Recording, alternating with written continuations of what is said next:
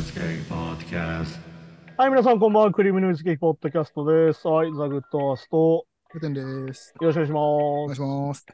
はいはい、もう8月なんですよ、多分。これがうん放送されてる頃は。ああ、そうか。もう一つ年を取ってしまいましたね。うん。ああ、そうですね。あおめでとうございます。そうなんですよね。いやー、最近、いやー、びっくりですね。なんかう、ん子供の頃ってさ、うん。大人になると思ってたじうん。 まあそうですね。はゃん。あの、15歳が20年経っただけなんだよ。い。いや、めっちゃわかりますよ。 そうなんですよね。変わんないんですよね、本当に。そうわかりますよってことはやっぱさ、大人だから偉いとかさ、うん。大人だからちゃんとしてるは嘘なんだよね。そうそう。だから、お大人のふりはしますよね。。そうなんかこう、こういう時にはもう、もういい年なんだからこんなんでね、とか思うけど、 って言うけど、内心は変わってないですよ。全然。そう、だからなんかそこも含めてさ、なんか、んああ、なんか30過ぎて本当に気づくみたいなさ。でも俺も、みんなそうな気がするんですけど、どうなんですかね。精神年齢のマックスって15歳 ぐらいな気がするんだけどな。まあそうだなんかだらね、これはだからフェミニストの時の話もしたけど、やっぱ男性っていうのはさ、体の身体の変化がそもそもあんまりないから、ああ、まあまあね。ね、いわゆる俺たち子供を産んだりできないからさ、そうですね、確かに。出産そういうう。ので、そのなんだろうな、子供で言いやすいのは確かなんだよ。うーん。だから言うたら俺たちもこの前話したけどさ、30過ぎて好きなことやってほっつき歩いてても比較的許されちゃってるから、うーん。ある意味そしたらそれはメンタリティ変わらないよねってことってさ。まあ、確かに確かに。少年のね、あ心のとかね、激戦の戦争を乗り越えてきた人たちの顔が違うみたいな話ああ、まあまあ、そうか、そうか。 そういうのがあればね、変わってくるのかもしれないけど。そうだからね20なんだろう6 50年前とかうん。なんだろう昭和の35歳の顔ってもう俺たちより全然おじ いちゃんいいややー、そうなんですよね、確かに。ーびっくりするよ仁義なき戦いがみんないやー、そう、わかる。 とあれ、年下なのと思いますよね。そう菅原文太年下なんだみたいなもう、もう、もう、俺ら的には50代ぐらいの感じの雰囲気だけど、そうまあ30代前半とか20代30代前半ならなんなら20代後半ぐらいぐらいですもん。梅宮達夫30なのみたいないや、そうそうそみたいになるわ けよう。いや、そうそうそうそう。ね松方弘樹29なの に、ね、いや、そう。いや、あのあのオーラ何っていうそうだからやっぱ ね抱えてるもんが違うなと思っててね。まあなんだろうな まあ非常に極端な話をするとさうん。うん。あの良くも悪くも死にやすかったから昔の方が、ああ、まあまあまあ、そうかそうか。うん、いわゆる病気にななってもさまあ、そういう、まあ、生活とか何になってもうって考えるとやっぱね安心してるところは絶対あるからん。まあ、そうですね。へ平和になった分ね。そうそうそうだけどまあ問題がじゃあ解決してるかってそうじゃないわけで、うん。まあ、せまあ先週も言ったけど結局さうん。マイノリティを無視して生きてきたから今差別が問題になってるわけでさうん。でも逆に言うとさなんか鹿として生きれてきちゃってる人たちはそれは怖強いわけようん。まあまあまあね。確なかんにだろうな、あの、うさぎ飛びして乗り越えちゃったレベルだから、要は。いや、そうそうそうそう。だそうみんな、膝とか腰を壊すのに、う壊さないで生きちゃってるから。ん。だからそうですね。だから超人ばっかってことですね。そう。だけど、はっきり言ったら野蛮なわけです。うん。だから逆に、今だったらもう、普通に部活やってる人が脱落しちゃった子たちを、要は、まあ、根性なしとか言って、そう。まあ、要は弾いてるわけですね。だからさ、なんだろう、大谷とかすげえわかりやすく、うん。超能力はあったけど、根性はなかったからやめてる人がどんだけいるかって話だけど。ああ、ほうほう。要はさ、うん。すげえ背も高くて、すげえ足も速かったけど、練習に行くのがめんどくさいってやめちゃってる人がどれだけいるかみたいな。 うん。あの、先輩にいじめられるからもう行きたくないってやめたけど、どれぐらいいるかって考えると、そういうのもあるよな。確かに実はやっぱ効率的じゃないわけ。うん。で前も話したよねだからその人種差別とかがなんで効率が悪いかっていうのはうん。うまくないやつを使わなきゃいけない状況が来る可能性があるからまあまあ、そういうことですうよまいねやつが嫌ですって言われたらうまくないやつ使うしかないからっうん。ていう風に実はなっててだかあら昔の人の方がすごかったっていうよりは超人しかそもそもいなかったんだしうん。今の人たちは逆に言うといろんな人がいるからいろんな人がいて逆に言うと今は二刀流が可能になるような選手がいるわけだからうん。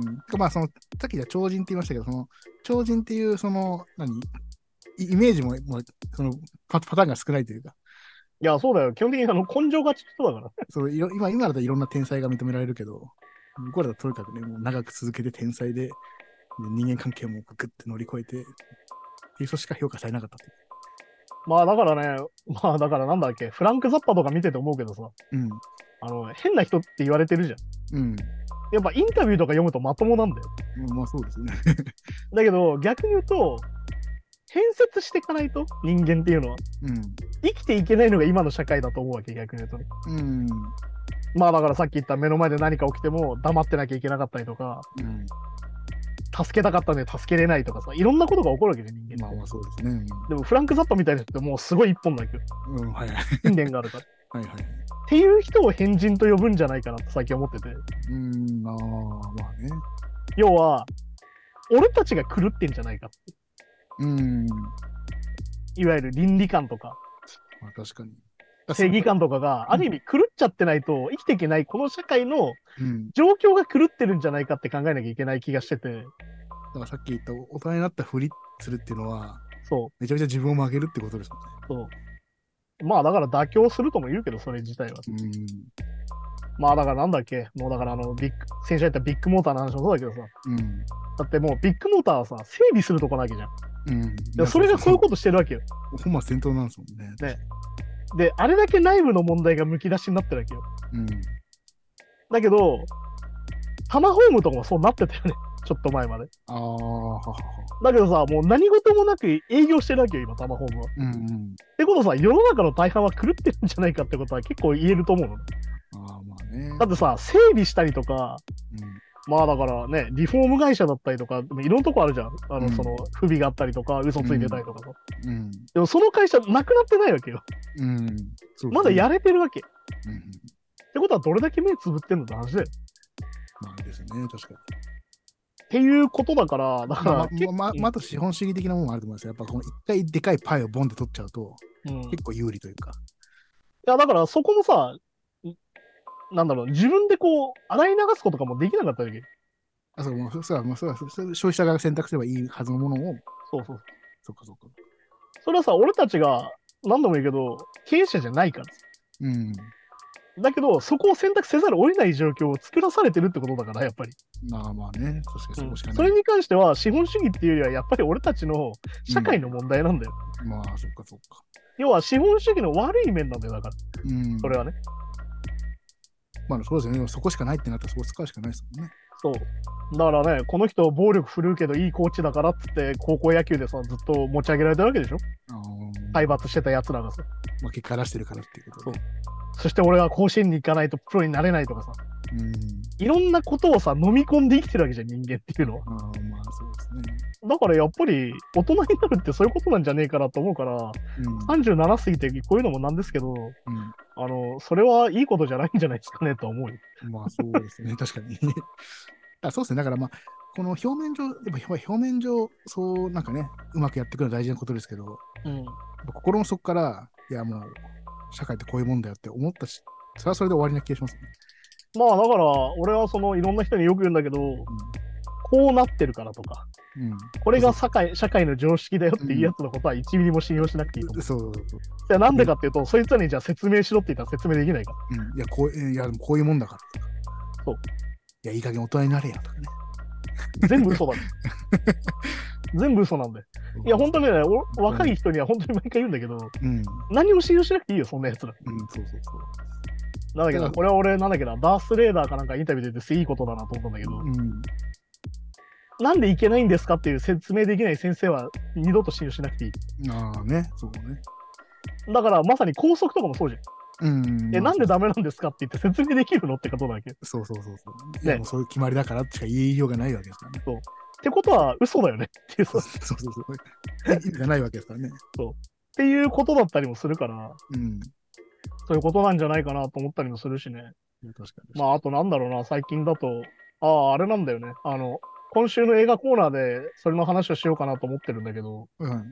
あの、宮崎駿の新作を見に行ってきてさ、うん、あ、はいはい、君たちはどううん生きるか。どう生きるか。うんまあ、全くその君たちはどう生きるか原作とは全く関係ない映画なんだけど、うん、なんかそうそうそう、その情報だけ知ってます。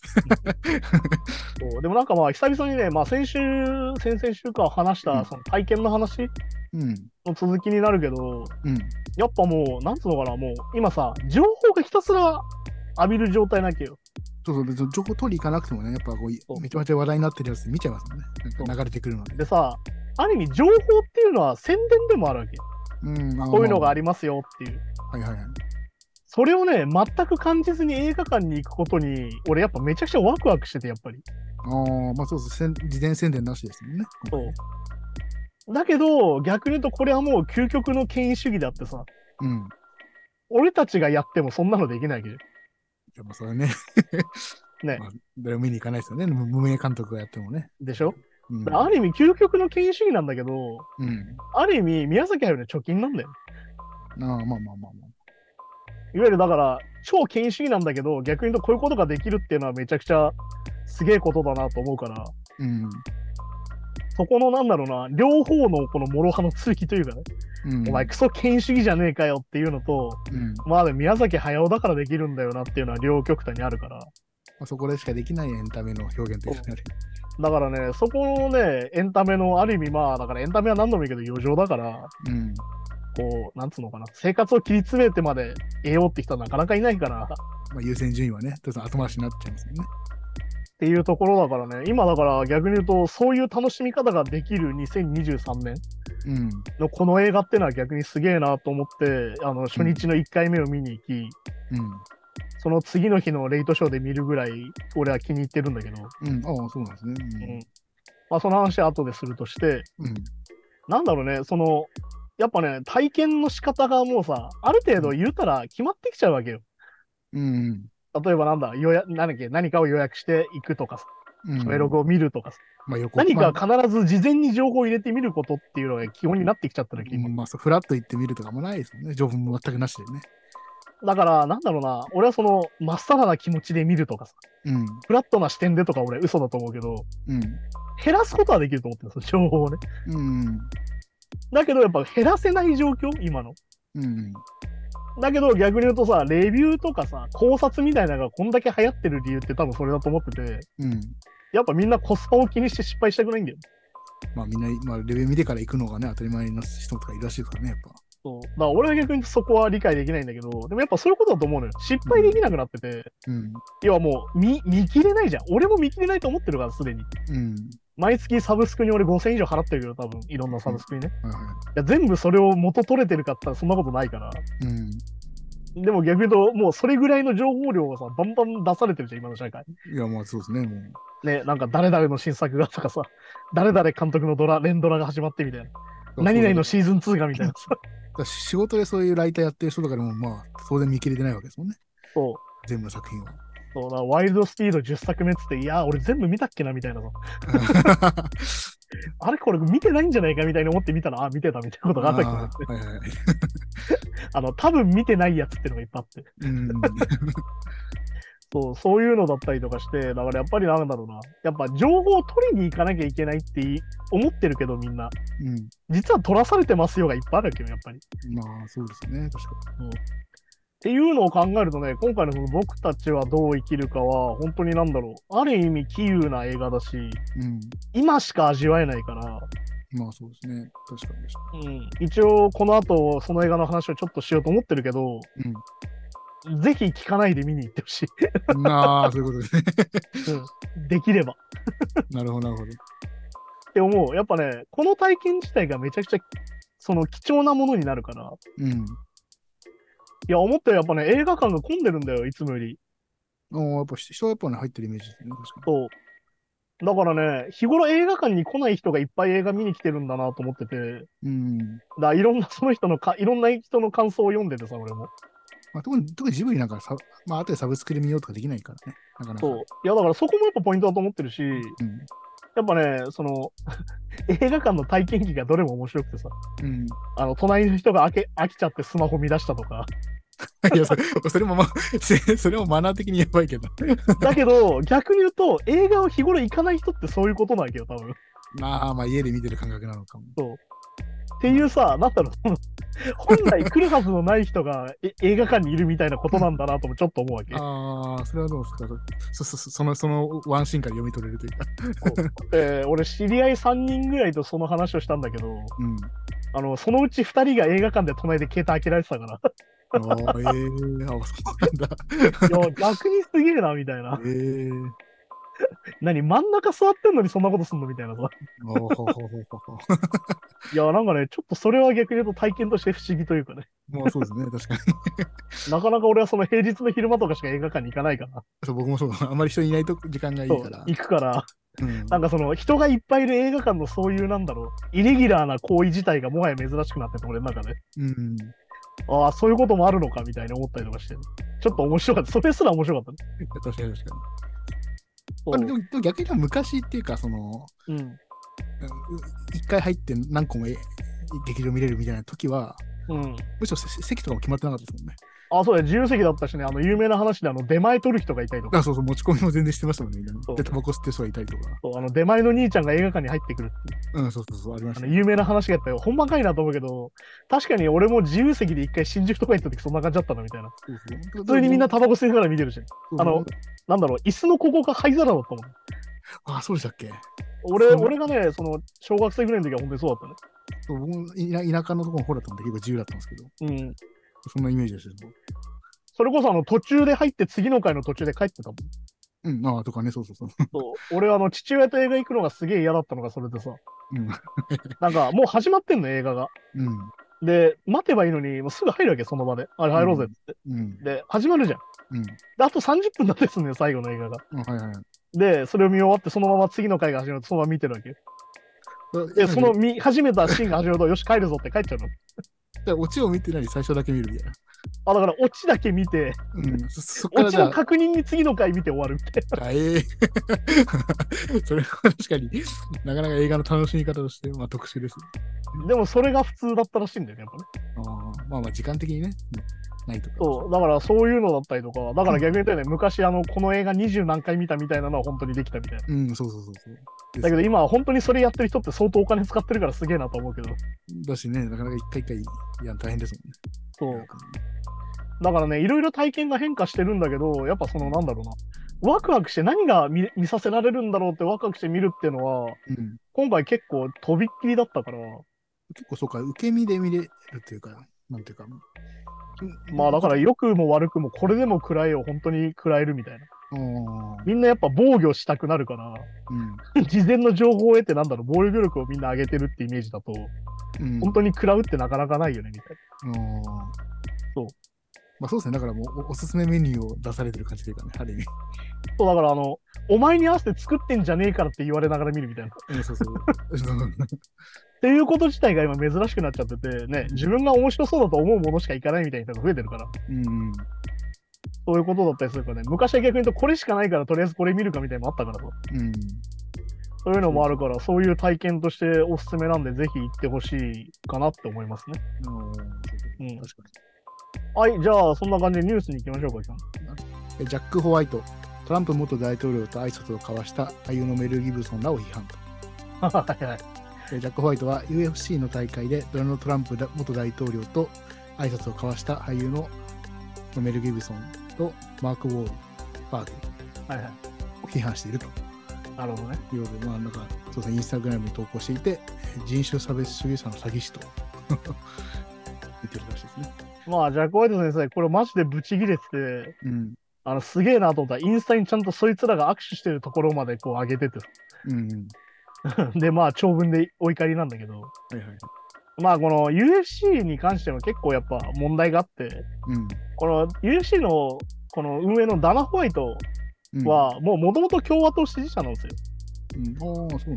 で、もともと保守派で、うん。で、まあ、ジョー・ローガンね、まあ、このラジオでも何回か出てきた人だけど、うん。この人がコメンテーターなんだよね、実況のね。ああ、えー、実況、実況なんだよ、ジョン・ローガンが。あそうなんだ、そう。だから当然、関わってくるから、それはトランプ支持者なわけですよ。まあ、陰謀論というか、そういうのもある。てかまあ、まあ、超保守派のはっきり言うと、差別主義者だとうん。ことを、まあ、ジャック・ホワイトは言ってて、うん。で、この言われてるメル・ギブソンとかマール・ウォーグだとか、うん。ガイ・フェイリーとかもまさにそういうことなわけよ。うんうん。まあ、メル・ギブソンは何回も人種差別とかを人に吐いて捕まったりしてるし、あーマーク・オルバーグも、まあ、もともとこの人ギャングだったから、あー、そうですね。うんそうそういうので、えっと、なんだっけな、アジア系の人をその若い時に失明させてたりとかして、うんうんうん。あの、その、そういうことを行う際にね。ああ、で、今でもその賠償金払ってたりするんだけど、うん。まあ、はっきり言って人種差別主義者なんじゃないかってずっと言われてきたので、ね、うん。まあ、マゴロが出てる映画、面白い映画もいっぱいあるし、うん。実際そういう役もやってたりするから、まだはっきり言ってハリウッドから嫌われてる人なのに、あ、そうですね。うん、なるほど。そういう人だったりとかしてね。まあだからジャック・ホワイトはね、あのイーロン・マスクがツイッターの上になった時に、うまあサードマン・レコーズのアカウントを消したりとかしてる人だから、ん。うん。ああまあジャック・ホワイトがその消した理由はイーロン・マスクが上になってトランプのアカウントを復活させようとしたんだよね。うん。それで復活させた瞬間に消したんだよ。あーだから実はツイッターにはサードマン・レコーズの情報が一切載ってないっていう。出てないって。あーじゃあもう、じゃあ、怖いとかしたらもう、まだこいつは懲りずにやってんなっていうそういうことなんだよね。感じなんですかね。もうまあだから本当にこのアレックス・ジョーンズとか、まあ、いわゆるその陰謀論の、いわゆるまあ、まあ、はっきり言って KKK みたいな、うん。白人至上主義な人にプラットフォームを提供してる。うん。まあだからジョン・ローガンだってポッドキャストにゲストに呼んだりしてるからっまあそうですね。ていうね。うん。はあはあっていうのだったりとかして、本当にこのジャックは完全にはっきりと脳を突きつけてるから、うん。それはあき改めてよ読みたい人読んでほしいんだけど。でもトランプの大統領って、ちょまだ政治家全然政治家か。あのね、政治家って実は職業じゃないからさ、ああ、そっいわゆる任期中しか政治家じゃないはずなんだよ、本来ね。ああ、まあ、そりゃそうか。当選しないと。ああ、まあ、確かに。だって落選したら一般人だからね。ああ、確かにそうですね。ああ。まああとこのトランプがさ、今起訴されそうなんだけど、うん。まあ起訴されそうな理由がさ、いわゆるその機密文書を家に持って帰ってたみたいな。うん。で、しかも返してないと。うん。そのうん家,、家からそのホワイトハウスに戻せとうん。言われて戻せは済んだのに戻さないから今起訴されそうなの。ほうほうほうで初めてあの有罪になる大統領になりそうなんだけどはいはい。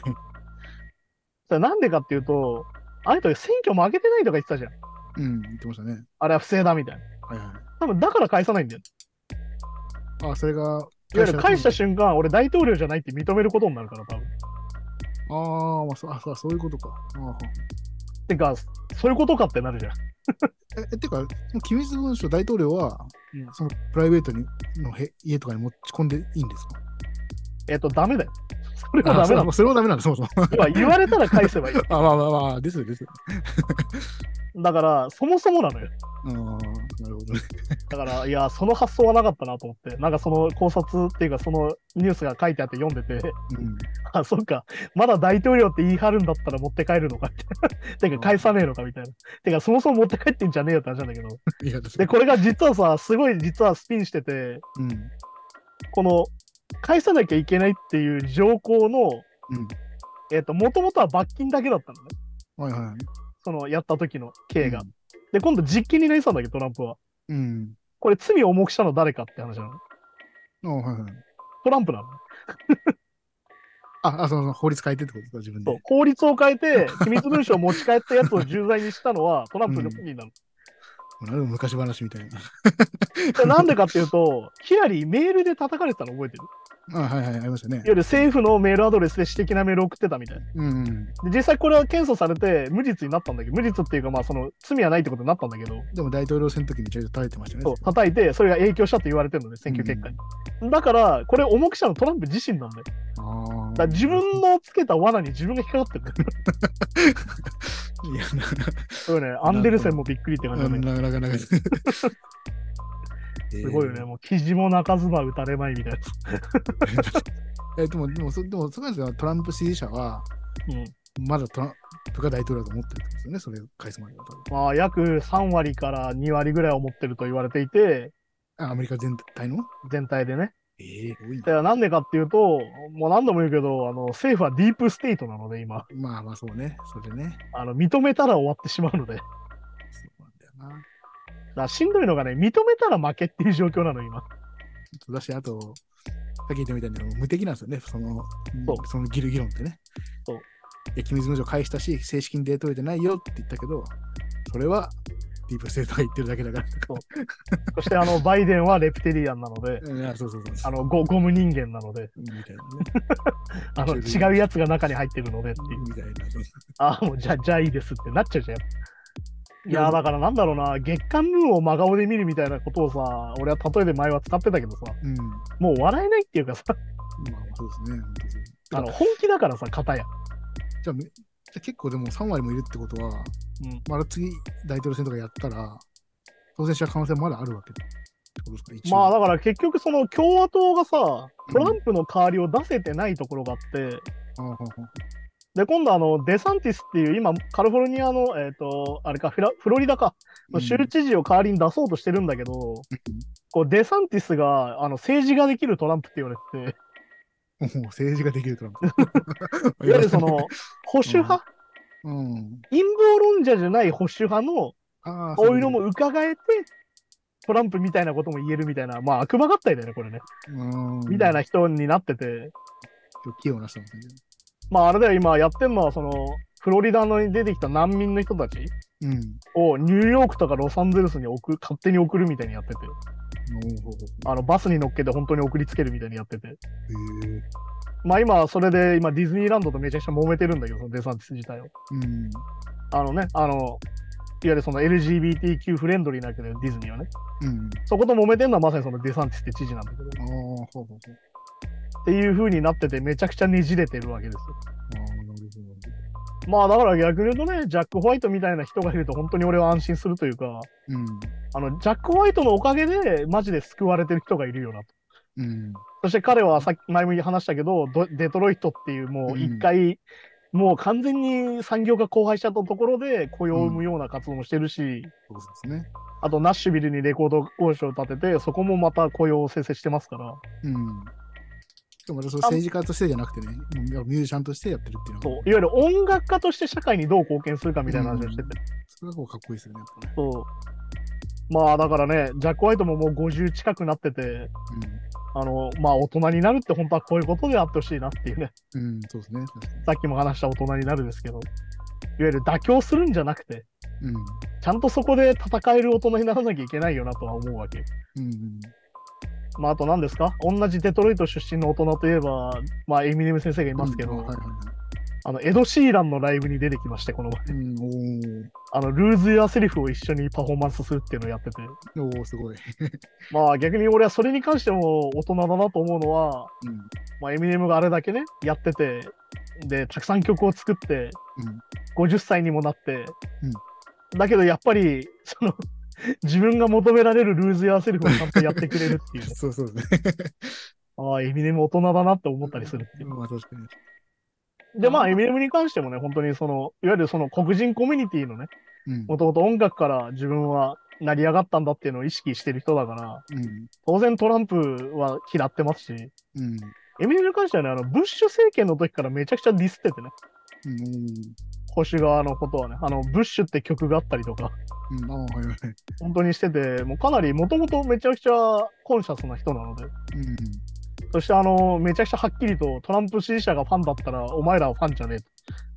おー、すごい。俺の曲はもう聴かなくていいっていうのは言ってて、っあ、ええていうのは逆に言うとさすがだな。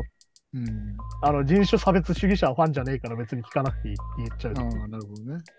でもこれは前も話したかな。エミネムのファンの人たちっていうのは、結構やっぱ低所得な、いわゆるレッドネックと言われるような白人の人がかなりのパーセントいて、うん。うん。で、結果そういう人たちが今トランプ支持に流れてるって流れが本当にあったから、まあそうですね。トランプのターゲットってそこですもんね。そう。っていう逆に言うと、めちゃくちゃそういう人がファンが多い人でもあるんだけど、はっきりそういうことを言ったってのはマジですげえなと思うんだけど、うん、確かに。だから、だからなんかデトロイト自体が結構でもそういう人多いですよね。いや、めちゃくちゃ多いんで。その車産業の時は良かったけど、それがなくなっちゃっまあだから、だからメイクグレートをなんとかアゲインしたい人たちが多いわけなんだけどた。、うん。それ自体をちゃんと否定するっていう。うん、確かああ、まあエミネムもちゃんとしてるなっていう。に。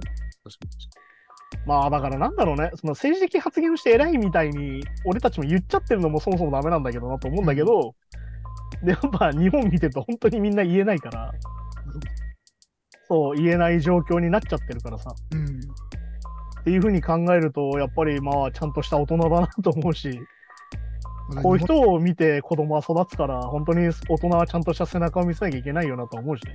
うん。